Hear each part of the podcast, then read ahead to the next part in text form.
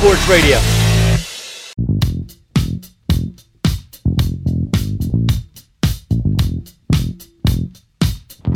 Τι μας μένει, να έρθει και η αφρικανική σκόνη με κάποιον τρόπο και να τελειώνουμε αυτή τη ζέστη. Καλησπέρα, καλησπέρα. Παρασκευή εδώ, 1 η ώρα, συντονισμένη στο Next FM X Sports με τον Γιώργο Σκιαδά, Θοδωρή Τσέλα και έχουμε και καλεσμένο τον Χρήστο. Καλησπέρα και από μένα. Είμαι στην ευχάριστη θέση να είμαι μαζί σου αυτή την Παρασκευή, να πούμε για την επικαιρότητα και τα δικά μας τα. Να αναλύσουμε τα αθλητικά μας. Έτσι. Όπως καταλάβατε, είμαστε μαζεμένοι και έχουμε σκοπό να κάνουμε κουτσομπολιό, να πούμε για τον καιρό, να πούμε παιδιά για όλα όσα συμβαίνουν γύρω μας. Γιατί μας αφορούν. Και η καθημερινότητα, ακόμα και αυτό που συμβαίνει στο Ισραήλ. Και καιρικά όλα. Και καιρικά, δεν ξέρω, έχει αλλάξει ο καιρός. Έχει αλλάξει. Εποχές 2. Είναι απίστευτο. Είναι Νοέμβριος και νομίζω ότι είναι αρχές Ιουνίου. Αρχές Ιουνίου, μπράβο, έτσι.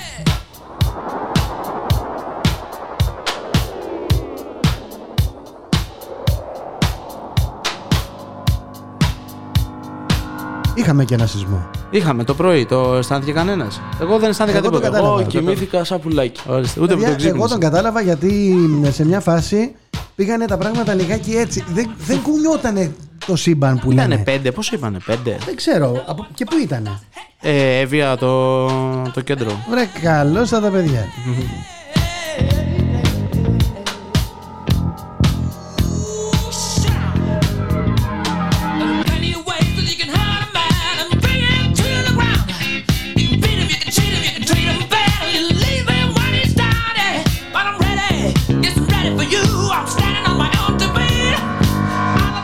Πέρασε εβδομάδα. Να πούμε, εγώ μια χαρά. Εσύ βλέπω πιο ερωτικός. Θυμήθηκες τα νιάτα σου πάλι. Θυμήθηκα τα νιάτα μου. Ναι, έχεις πάλι. Καμπάλα στις μηχανές. Στα δίγυκλά σου. Έγινα πάλι. Πώς λέγεται, καμπικάζι αγάπη. Έτσι. Σωστό. Το έχεις ακούσει εσύ? Να πούμε και ήταν. Εντάξει, τα έχει δει. Εντάξει. Είναι το 2004, να σου πω την αλήθεια. Όταν εσύ πανηγύριζες στους Ολυμπιακούς Αγώνες. Μάλλον και κάποιοι άλλοι πανηγύριζαν.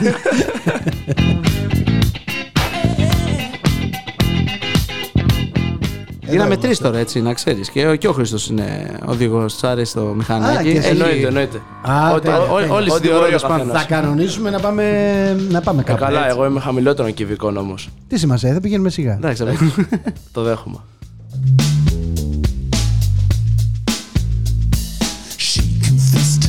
Όσο ακόμα τουλάχιστον κρατάει ο καιρός, να το απολαύσουμε. Είναι για βόλτες. Πολλά μέρη κοντινά, δηλαδή κοντά στην Αττική που είμαστε εδώ, να πηγαίνει ο κόσμος να διασκεδάζει, να βλέπει και καινούργια μέρη. Στη μία ώρα, δηλαδή μία μισή ώρα απόσταση, να ανακαλύπτει μια Κυριακή, πολύ ωραία, να μένουμε στο τσιμέντο και στον καύσωνα, να παίρνουμε τα όρη, τα άγρια βουνά που λέμε, με την καλή έννοια, η θάλασσα. Επίσης, ακόμα βλέπω πάρα πολύ για μπάνιο, έτσι, δηλαδή πάνω στην παραλία και είναι γεμάτη. Νομίζω ότι είναι αυτό που είπες, αρχές Ιουνίου, τα μπάνια. Καλημέρα Σπύρο, μου λέει ο Σπύρος ήταν στην Εύβοια, όντως. Αχαρτογράφητο κιόλας το ρήγμα που έδωσε το σεισμό, είπανε στις ειδήσεις. Έπεσαν προϊόντα σε σούπερ μάρκετ, ψευδορροφή στο Μαντούδι, στο αστυνομικό τμήμα. Είχαμε κατολιστεί σε δρόμους. Εντάξει, παιδιά, εντάξει. 5,1. Πολύ. Και μετά σεισμό μετά, Και έχουμε και νέο έκτακτο δελτίο επιδείνωσης του καιρού. Καταιγίδες, χαλάζι και κεραυνοί θα χτυπήσουν τη χώρα. Επιτέλους. Οπότε, ναι, άντε με το καλό. Άντε να πούμε επιτέλους. Αλλά ακραία πάλι έτσι. Ακραία. Έτσι. Να σου πω όμως κάτι. Έρχεται κάποια στιγμή ο καιρός και από τη ζέστη θα πάμε κατευθείαν στο κρύο. Και θα τραβήξουμε μεταβολές όλοι και θα αρχίσουν να σκοτώνονται μεταξύ τους, να δολοφονούνται. Αυτό αλήθεια. Ο καιρός. Έχουμε γλιτώσει το πετρέλαιο και τώρα θα το πάμε. Ο καιρός λέει επηρεάζει όταν κάνει απότομες μεταβολές, δηλαδή πάνω από 10 βαθμούς διαφορά από το πρωί μέχρι το βράδυ. Αρχίζει και τρελαίνει τον οργανισμό και τον ζορίζει. Φαντάζομαι τώρα καμιά κουσαριά. Πολύ. Δηλαδή και πούσε τώρα 28-30 να πας 8. Έτσι θα πας και με βροχή και με κρύο και με όλα. Με κρύο και βροχή όμως εμείς εδώ, X Sports με τον Γιώργο Σκιαδά. Και τον Χρήστο Θεμελόπουλο. Μαζί σας για ακόμη μια Παρασκευή. Ας ελπίσουμε να έχουμε το Χρήστο μαζί μας, την παρέα. Μας αρέσει να γινόμαστε πολλοί.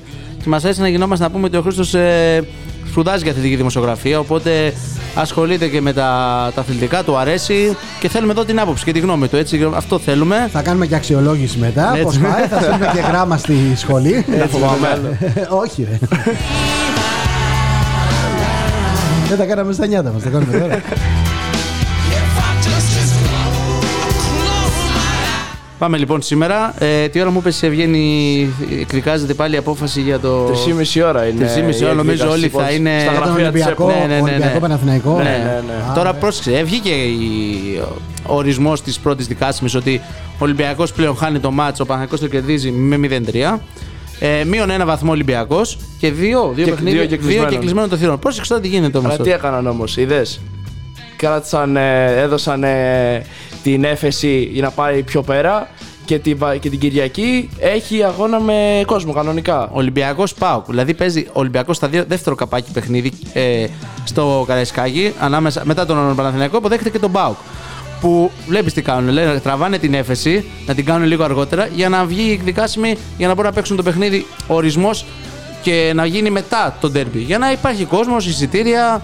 Μετά από 5 μέρες και καλά είναι ότι ορίζεται η δικάσιμος. Για μένα, αν με ρωτάς εμένα, εγώ είμαι λίγο αντίθετος σε αυτά. Εγώ δεν θεωρώ ότι υπάρχει. Η έφεση είναι στο νόμο, μπορείς, είναι οποιοδήποτε πολίτη. Αλλά το ότι πρέπει, εφόσον βγαίνει μια δικάσιμη, να το σεβαστούμε και να υπάρξει η χρήση άμεση. Όχι, περίμενε. Γιατί, πες μου, εγώ σου λέω τη γνώμη μου. Θεωρώ ότι βγήκε, τέλος, πρέπει να το οριστούμε, έτσι πρέπει να υπάρχει την ποινή. Είχανε όμως το δικαίωμα να κάνουν έφεση ο Ολυμπιακός και το έκανε, γιατί όχι. Το πότε όμως, το θέμα είναι το πότε το κάνει την... Αυτή είναι η διαφορά, το πότε το κάνει. Εντάξει, και τι, θα το αφήσει έτσι να περάσει. Άρα λοιπόν, αυτό θέλω να πούμε, ότι βλέπεις ότι δυστυχώς δεν γίνεται τόσο σωστή η άσκηση της δικαιοσύνης, γίνεται με οποιοδήποτε μορφή για να βρεθεί πάλι σε μια καλύτερη θέση, ας πούμε.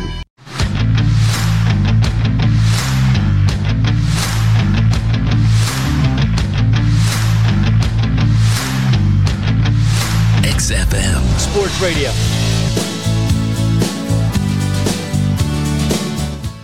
Γιατί, Γιωργάρα μου, έχεις δει κάτι να μην γίνεται για το συμφέρον στην Ελλάδα? Αυτό είναι το κατάλαβα. Μόνο συμφέρον βλέπετε λοιπόν. Ότι, άρα λοιπόν γίνεται κάτι το οποίο για οποιοδήποτε λόγο, όπως είπε, εγώ είμαι υπέρ στο ότι να γίνει, να υπάρξει ποινή 0-3, μείον 1, ό,τι εκδικάζει ο κανονισμός. Πάμε τώρα, όπως είπαμε, είναι ο ορισμός της έφεσης. Τέλος πάντων, θα δούμε τώρα.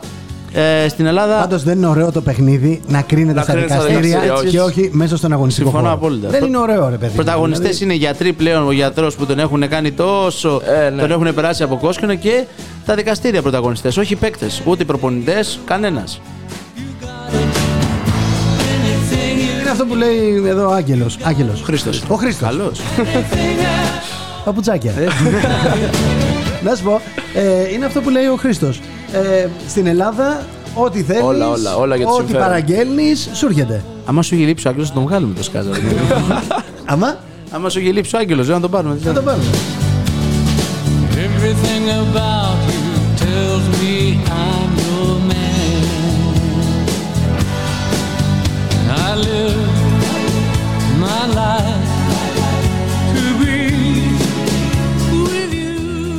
Πέρα από λοιπόν, άρα πρέπει, νομίζω βγήκε τα εισιτήρια.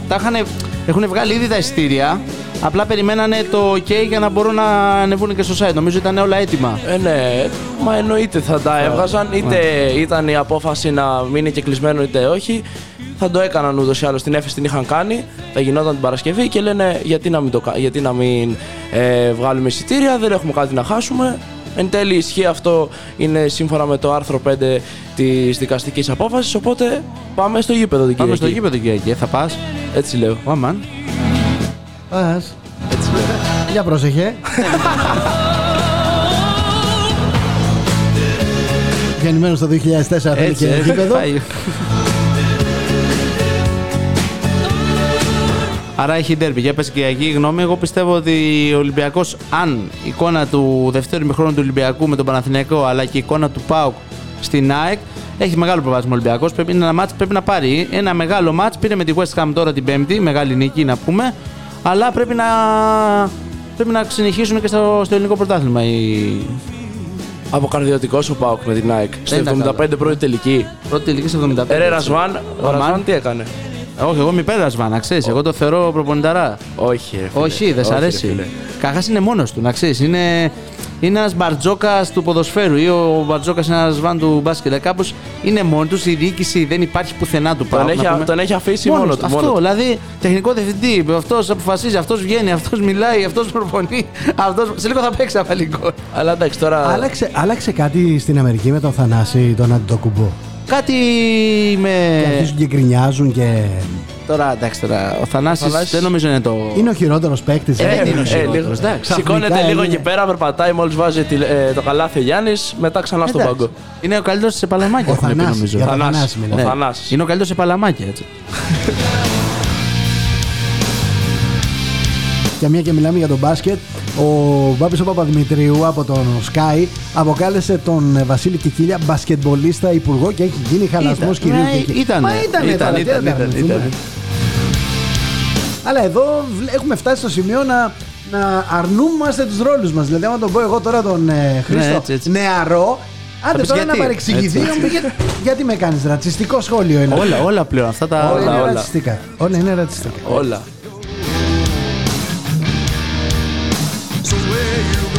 Άρα λοιπόν λες Κυριακή όλοι τα βλέμματα, ώρα 7.30. Ώρα 7.30. Ολυμπιακός ΠΑΟΚ, συγγνώμη, μετά το ντέρμπι. Ο Ολυμπιακός έχει τη δεύτερη ευκαιρία για να μπορέσει να κάνει και αυτή τη χασούρα των βαθμών. Πρέπει να το χτυπήσει ρε Γιώργο, πρέπει να το χτυπήσει. Συμφωνώ. Η Μαρία μας ρωτάει και μας λέει παιδιά, ενημερώστε μας παιδιά, γίνεται κάτι, υπάρχει κάποιο πρόβλημα, υπάρχει τρομερή κίνηση. Στην έξοδο προς Λαμία της Αττικής Οδού. Μιλάει για καθυστερήσεις 30 λεπτά.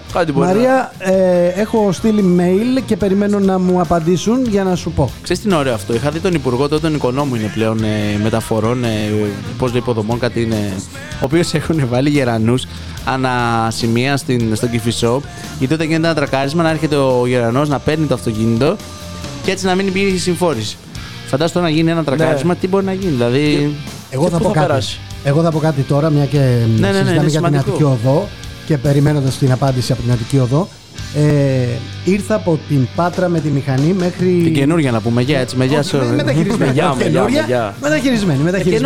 Λοιπόν, έφτασα μέχρι εδώ. Από δικό μου λάθος έμεινα. Έμεινα στην Αττική Οδό. Μελζινή. Έμεινα δεξιά. Ηλεκτρικά. Κάποιο πρόβλημα ηλεκτρικό. Έμεινα την ώρα που πλήρωνα, δηλαδή έκλεισα απότομα τον διακόπτη και μπλόκαρε το σύστημα. Με βγάζουν, έρχεται η Αττική Οδός, με βγάζει, με βοηθούν τα παιδιά να τη βγάλουμε στην άκρη, γιατί ήμουν στο κέντρο ακριβώς. Μιλάω για την Ελευσίνα στην Αττική Οδό. Ναι. Με βγάζουν στην άκρη, δεν αποκαλύπτω την ταυτότητά μου, γιατί συνήθως εμείς οι δημοσιογράφοι, ξέρεις, Χρήστο, πάμε και λέμε «Γεια σας δημοσιογράφος, μπορείτε να με βοηθήσετε». Με το σκεπτικό ότι ο δημοσιογράφος, ας τον βοηθήσουμε. Έχουν βοηθήσει λοιπόν τα παιδιά, έχουμε πάει τη μηχανή στην άκρη. Είμαι σκασμένος, είμαι κουρασμένος γιατί έχω ταξιδέψει, έχω φύγει από το πρωί, πολύ πρωί για να γίνει μεταβίβαση.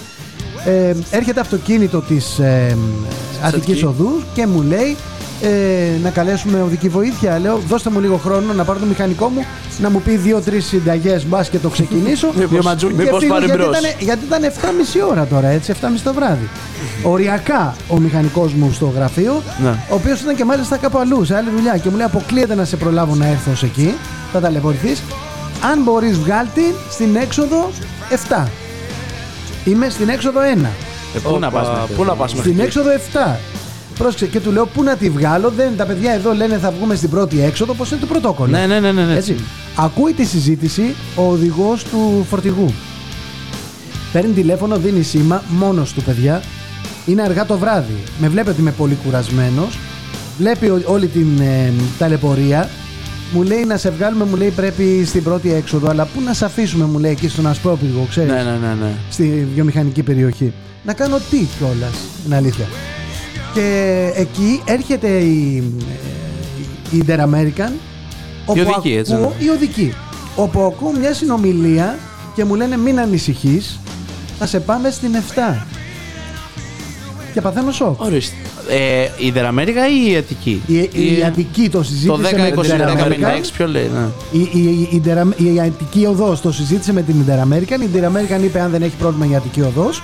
Και συνεννοήθηκαν μεταξύ τους στα γραφεία με την καθοδήγηση όμως και την παρότριση των παιδιών που ήταν στο πεδίο. Καλό. Μου φορτώνουν γιατί ήταν πολύ αργά. Ήταν 8 η ώρα να πάω να κάνω τι. Να κινδυνεύσω. Καλά. Δηλαδή, πού να σε πετάγανε, ναι, δεν το ζήτησα όμως. Δηλαδή μου λέει θα σε πάνε. Θα με πάνε. Του λέω εκεί. Μου λέει ναι. Παιδιά, τι να πω, σας ευχαριστώ πάρα πολύ. Μπράβο. Με βοηθούν να ανεβάσω τη μηχανή και τους λέω: παιδιά, είμαι δημοσιογράφος. Επιφυλάσσομαι στην εκπομπή που θα κάνουμε με τα παιδιά και γράφω και το άρθρο για να τους ευχαριστήσω προσωπικά. Μιλάω για τα παιδιά της Αττικής Οδού. Νομίζω στην Ελευσίνα πρέπει να είναι Ολύμπια Οδός ή ποια είναι η Αττική. Αττική Οδός. Νομίζω ποια είναι η Αττική. Μιλάω για τον Σταμάτη Δούκα, τον Ιωαννίδη Γιάννη και τον Θοδωρή Ζάκα. Οι οποίοι, παιδιά, καλησπέρα σε όλους. Οι οποίοι δείξανε το ανθρώπινο πρόσωπο μιας μεγάλης εταιρείας όπως είναι η Αττική Οδός. Όπως που είχε ένα κακό πρόσωπο, να πούμε, τα πρόσφατα με τα χιόνια και πράγμα. Έχουμε συνηθίσει να καταγγέλουμε, έτσι, να λέμε, να τραβάμε αυτιά, βίντεο, να τραβάμε βίντεο, άσχημα πράγματα. Παιδιά, είναι καλό να λέμε και τα καλά. Και τα καλά, και από ό,τι έμαθα, δεν ήμουν ο μόνος. Έχει ξαναγίνει αυτό για μια γυναίκα η οποία είχε παιδί στο αυτοκίνητο, το οποίο το είδαν τα παιδιά, δεν το είπε η γυναίκα να παρακαλέσει, το είδαν τα παιδιά και δώσαν σήμα και λέει έχει παιδί, δεν μπορούμε να την αφήσουμε στην πρώτη έξοδο, θα την πάμε, αν μπορούμε παρακάτω. Βέβαια μου είπαν οι άνθρωποι ότι υπάρχει και εκμετάλλευση. Έρχεται ο καθένας και τους λέει: παιδιά, πηγαίνετε με, γιατί αυτό. Είναι αλήθεια αυτό. Είναι αυτό που είμαστε στον ανθρώπινο παράγοντα. Αφήνεις κάποιον και το γκρίνεις. Άμα ήσουν εσύ τώρα με εκνευριστούν, ναι, πρέπει να το κάνουν, μπορεί και να μην το κάνουν. Όχι, δεν ζήτησα ποτέ να μου το κάνουν. Δεν ζήτησα ποτέ. Η κατανόηση. Έμεινα εκεί, με είδε κουρασμένο, ταλαιπωρημένο. Πιάσαμε έτσι λίγο την κουβέντα. Έμαθε ότι την αγόρασε εκείνο το πρωινό. Ότι έχω καταξιδέψει κιόλας. Ότι είναι 7.30-8 παρά. Ότι ο μηχανικός μου δεν θα με προλάβει να έρθει και θα κινδύνευα να μείνω όλη νύχτα να φυλάω τη μηχανή. Πού να πάω με τη μηχανή. Ευχαριστώ που μου δώσατε το βήμα να το πω. Εννοείται. Ευχαριστώ πάρα πολύ την Αττική Οδό για όλη της την. Και τα παιδιά συγκεκριμένα. Την ανθρώπινη τους πλευρά και αυτό που μου δείξανε. Ξαναλέω: Σταμάτης Δούκας, Ιωαννίδης Γιάννης και Θοδωρής Ζάκας. Να είστε καλά, παιδιά, και πάντα έτσι ανθρώπινοι. Μπράβο, μπράβο.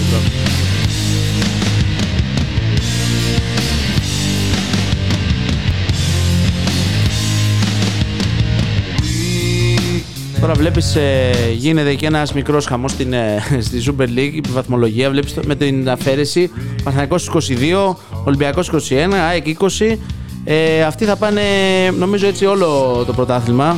Γιατί μου αποκλείς το Ραζβάν. Το Ραζβάν καθόλου, ο Ραζβάν 17. Μπορεί να έκανε λάθη, αλλά εντάξει. Εγώ θεωρώ ότι θα είναι όχι απλά αυτό που λένε ο ΠΑΟΚ, δεν θα γίνει ένας παράγοντας, θα γίνει διεκδικητής. Δεν θα είναι ένας μεγάλος ότι θα αλλάζει αλλοιώματα, θα περνάει. Ο Παναθηναϊκός παίζει στη Λαμία. Στη Λαμία 5,5 ώρα. Αυτό πρέπει να το περάσει άμα θέλει να πάει για πρωτάθλημα θα το πάρει. Κυφισιά υποδέχεται την ΑΕΚ, νεοφώτιστη στην Κεσαριανή, θα έχει και κόσμο, πιστεύω. Με επιστροφή Λιβάη Γκαρσία. Λιβάη Γκαρσία, ναι, θα παίξει βασικός, είπανε. Νομίζω ήταν αυτό που έλειπε και στην ΑΕΚ. Παρότι έχει πάρει κάποια θετικά αποτελέσματα, καλό αυτό. Και όλοι ξεχωρίζουμε και το ντέρμπι του Ολυμπιακού με τον ΠΑΟΚ στις 7.30. Πάμε να δούμε τώρα και το. Είχαμε και χθες, προχθές μάλλον, τις ομάδες της Αγγλίας. Είδε στην αποκατιωτική United που όλοι την κράζουν τώρα με. Άστι United. Υποστηρίζεις United. Liverpool. Μόνο Liverpool.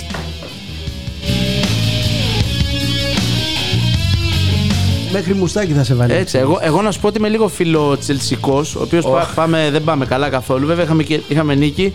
Τώρα για Τενχά τι πιστεύετε? Εγώ θεωρώ ότι έχουν τελειώσει τα ψωμάκια τους στη United. Όχι. Θα τη βγάλει τη χρονιά άνετα. Θα τη βγάλει, άνετα κιόλας. Ποιον θα φέρει? Υπάρχουν πολλοί. Ζιντάνε, εγώ διάβασα τις. Θα πάει ο Ζιντάν σε αυτή τη United. Γιατί όχι? Με τον Maguire βασικό. Γιατί, ποιο να πάρουμε? Όχι. Δεν γίνεται. Με τίποτα. Θα απολυθεί ο Ten Hag. Ναι, έτσι, εγώ πιστεύω. Εγώ αυτό πιστεύω. Μετά το καλοκαίρι σίγουρα θα έχουμε εξελίξει, αλλά τώρα για τώρα δεν νομίζω. Θεωρώ ότι είναι ένας οργανισμός η United, η οποία δεν αφήνει πράγματα. Δηλαδή πρέπει να έχει αλλάξει διοκτήτης. Όχι, τους Αμερικάνους έχει ακόμα αυτούς. Έτσι όπως έχει γίνει η παγκοσμιοποίηση, αυτό. Μπορεί να αλλάξουν. Μπορεί να αλλάξουν μέσα σε μια μέρα. Απλά το ανακοινώνουν.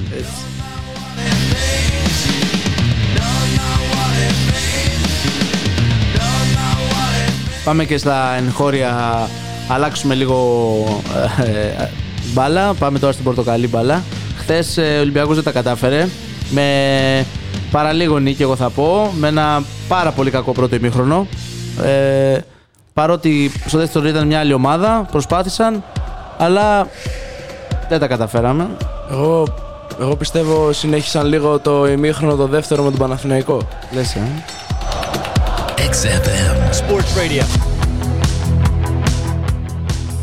εντάξει, τώρα ο Ολυμπιακός το προσπάθησε. Μπορώ να πω ότι έδειξε λίγο ότι είναι εδώ, αλλά λίγο εκεί. Δεν φτάνει. Αυτό λίγο το είναι εδώ. Η διαιτησία. Αυτό πώς και ανακοίνωση, όπως έκανε και η ΓΑΕ, ανακοίνωση κατά της EuroLeague τη διαιτησία. Είχαμε να δούμε πες χρόνια είχα να δω. Υπάρχει αυτή μια αφημολογία από το Παναθηναϊκό πιο πολύ ότι ο Ολυμπιακός ευνοείται στην Ευρωλίγκα. Εγώ θα πω ότι δεν το έχω δει αυτό προσωπικά, μια ευνοή. Ότι υπάρχει εύνοια του Ολυμπιακού με τη διαιτησία στην Ευρωλίγα. Εγώ δεν το βλέπω αυτό. Τώρα ενδεχομένως. Εντάξει, λίγο με τις βολές, λίγο με την Παρτιζάν, λίγο 22 πόσες βάρεσαν. Να πούμε ότι ο Παναθηναϊκός είναι πρώτος σε κερδισμένα φάουλ και σε βολές στην Ευρωλίγα. Οπότε νομίζω αυτό λίγο σαν. Θα μπει για φέτος, όχι. Γενικά όμως δεν θεωρώ ότι ο Ολυμπιακός είναι τόσο ψηλά. Τέλος πάντων. Ότι υπήρχαν μια εύνοια των ισπανικών ομάδων, ίσως ναι. Με την προηγούμενη ιδιοκτησία και τον προηγούμενο CEO τη. Βλέπεις να έχει αλλάξει κάτι? Δεν έχει αλλάξει κάτι. Δεν μπορεί να αλλάξει κάτι το brand της Ευρωλίγκας. Δεν πάνε να γίνουν ένα Champions League ποδοσφαίρου, δεν μπορούν. Τα έσοδα είναι τελείως διαφορετικά, οι χορηγίες είναι τελείως διαφορετικές. Τα συμβόλαια είναι τελείως διαφορετικά. Ναι, ακριβώς. Τώρα φαντάσου λέμε δεν μπορεί να πάρεις ένα παίκτη 1 εκατομμυρίου που 1 εκατομμύριο στο ποδόσφαιρο παίρνει. Παίρνεις το ρέαψου. Παίρνει το ρέαψου, ακριβώς. Δεν λέμε κάτι για το ρέαψου, ο οποίος έχει κερδίσει και το. Στέρισε το πρωτάθλημα πέρυσι από τον Παναθηναϊκό. Μίλησε αυτά τα ονόματα.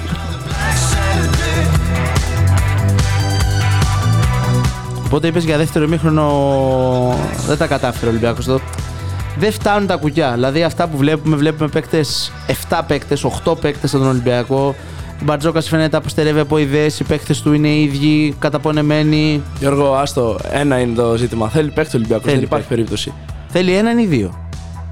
Μη σου πω δύο. Μη σου πω παραπάνω. Όχι, αλλά δύο θέλει πιστεύω σίγουρα. Δύο με κάποιον όμως να κόψει. Δηλαδή κάποιον να πει ότι τελικά η συνεργασία μας δεν οδεύει. Δηλαδή κάποιες φορές πρέπει να το πάρουν και αυτό. Ότι δεν βγαίνει, σαν τις σχέσεις. Δεν προχωράει άλλο.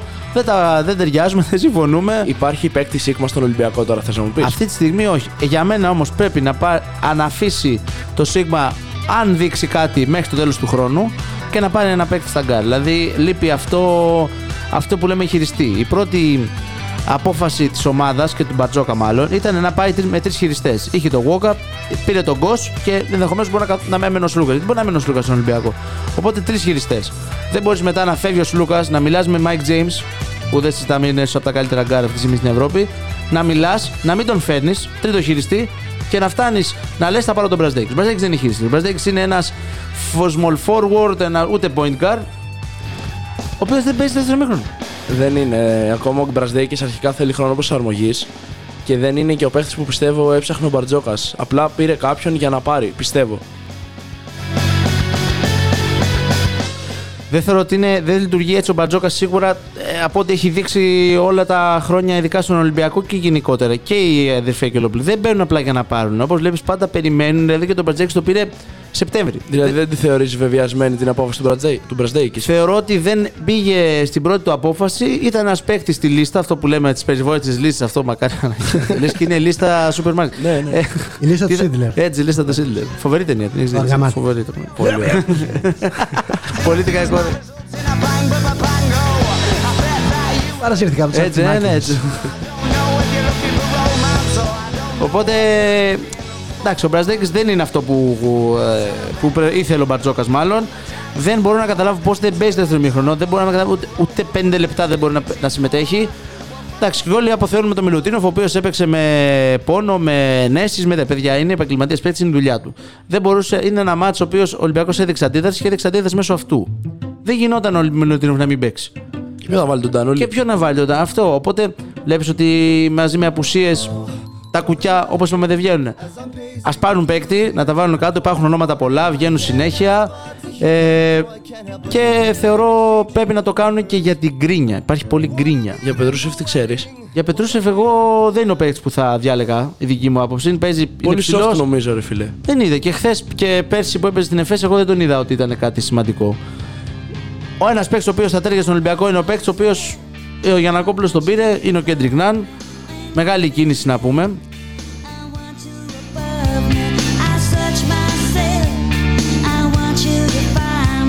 Φαντάσου ότι σου κάνει διπλό μες στο σεφ. Δηλαδή να καταλάβεις τώρα την ιδιοσυγκρασία κάθε Ολυμπιακού και του Μπαρτζόκα του ίδιου νομίζω.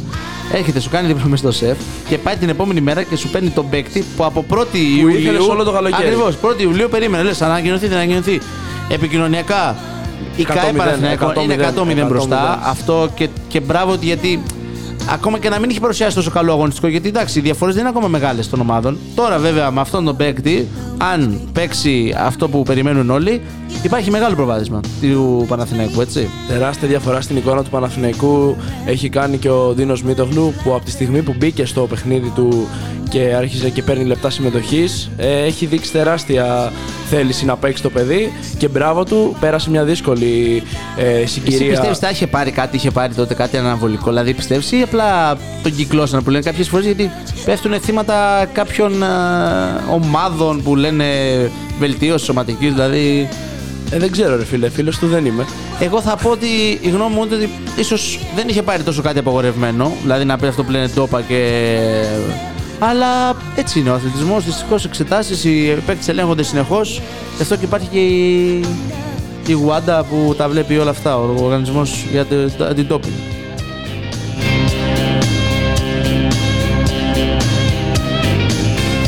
Μεγάλη μάχη Παναθηναϊκός σήμερα, χωρίς Σλούκα και Βιλντόζα. Πρώτη φορά ένα ωραίο, παίζουν τα δύο αδέρφια τα Ερνάντες, ο Γουίλι με τον Χουάν Τζο. Ερνάντ Γκόμες παίζουν αντίπαλοι. Είδες την Παρταμάν, Για πες. Ποιος από τους δύο είναι καλύτερος σήμερα θα δει. Σήμερα θα δει. Δεν νομίζω βέβαια να πάρει μεγάλη έκταση αυτό το εμφύλιος ο αδερφικός, αλλά δεν νομίζω. Γιατί να μην πάρει, είναι ωραίο. Όχι ρε φίλε, θα πάνε να χαιρετηθούν, να γελάσουν λίγο, θα μπουν μέσα στο παρκέ. Εντάξει, θα σπροχτούν, τι, δεν κάνουν φάει με ένας μια γωνιά από τον άλλο, δεν νομίζω. Αγωνιά, αγωνιστική, μη. Καλά, εννοείται. Πάντα αγωνιστική. Έτσι. Παιδιά, υπάρχει ακινητοποιημένο αυτοκίνητο στην Αττική Οδό, στην έξοδο για Λαμία και προκαλεί μεγάλες καθυστερήσεις στην περιοχή. Από το συμβάν καταγράφονται καθυστερήσεις άνω των 30 λεπτών στην έξοδο για Λαμία στο ρεύμα προς αεροδρόμιο και χαμηλές ταχύτητες υπάρχουν και στην έξοδο για Λαμία στο ρεύμα προς Ελευσίνα. Αυτή είναι η ανακοίνωση της Αττικής Οδού, την έχω στο mail.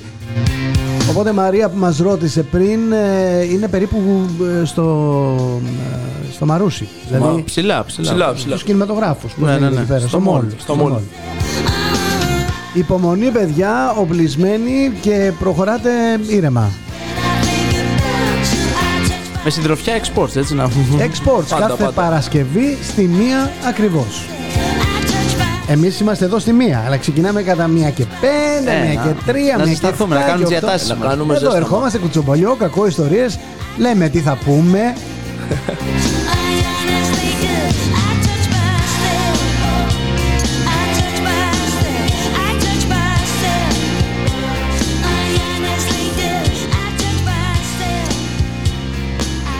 Οπότε θεωρείς ότι ο Ταμάν θα βγάλει σήμερα απόφασμα για το ποιος είναι καλύτερο. Νομίζω ο Γουλή ήταν και ένας παίκτης ο οποίος τον ήθελε πολύ πιο πολύ ο Γιαννακόπουλος.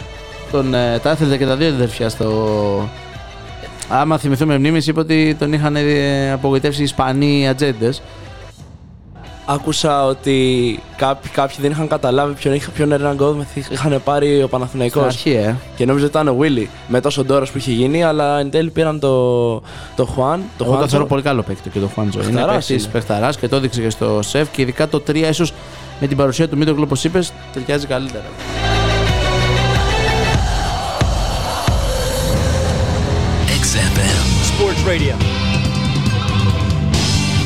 Ένα Mike James θέλει ο Ολυμπιακός, αυτό που έκανε χθες.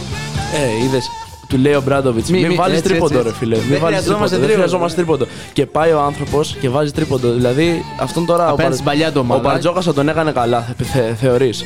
Όταν τον βάζεις, ξέρεις, είσαι μαζί του. Αλλά όταν το χάσει, απλά θα υπάρξει ένα. Νομίζω το Mike James είναι ένα τέρας, δεν μπορεί να το δαμάσει κανένας. Είναι σε κλουβί, τον κρατάνε. Αλλά είναι ο παίκτης ο οποίος θα σε πάρει από το 4 και θα σε πάρει στο 8.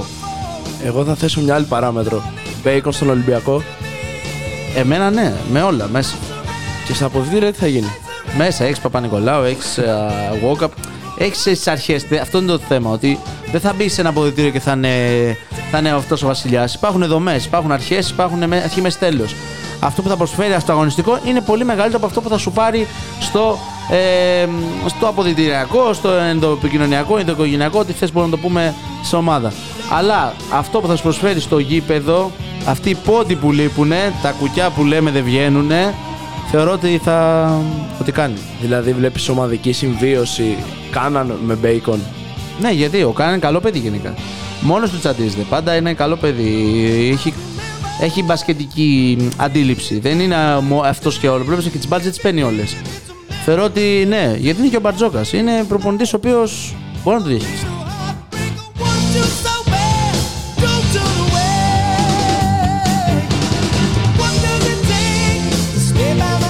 Σε βλέπω ανανεωμένο πολύ. Έχεις αισθανθεί τα νιάτα σου πολύ. Μηχανή, λες. Είμαστε τώρα ξανά από την αρχή. Αφήσεις και μαλλί να αναμένεις. Είχα παλιά. Ναι, έτσι.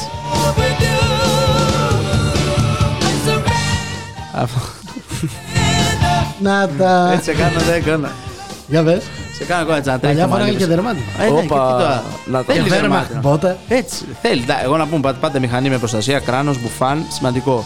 Ειδικά αυτά τα δύο είναι τα πιο σημαντικά. Εντάξει, κάποιοι φοράνε και το παντελόν και την πότα, που και αυτό ενδείκνεται, αλλά ειδικά όταν πάμε για αποστάσεις μακρινές, πάντα μπουφάν μηχανής. Μπουφάν μηχανής και παντελόνι μηχανής. Και κράνος παντού. Κράνος παντού και ας κάνει ζέστη, ας κάνει ό,τι θέλει. Έτσι, συμφωνώ. Παιδιά, το κράνος είναι απαραίτητο.